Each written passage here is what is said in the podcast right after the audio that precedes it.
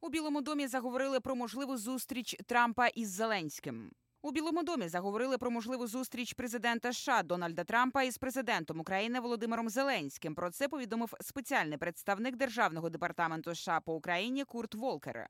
За словами Волкера, президентська делегація США, яка відвідала інавгурацію Володимира Зеленського, обговорювала з Дональдом Трампом можливість проведення телефонних переговорів або зустрічі з новообраним президентом України. Пише Укрінформ. Однак, поки що ніякого конкретного рішення з цього питання прийнято не було. Але це залишається на порядку денному в адміністрації. Нам потрібно продовжувати співпрацю, в тому числі на президентському рівні, заявив Волкер.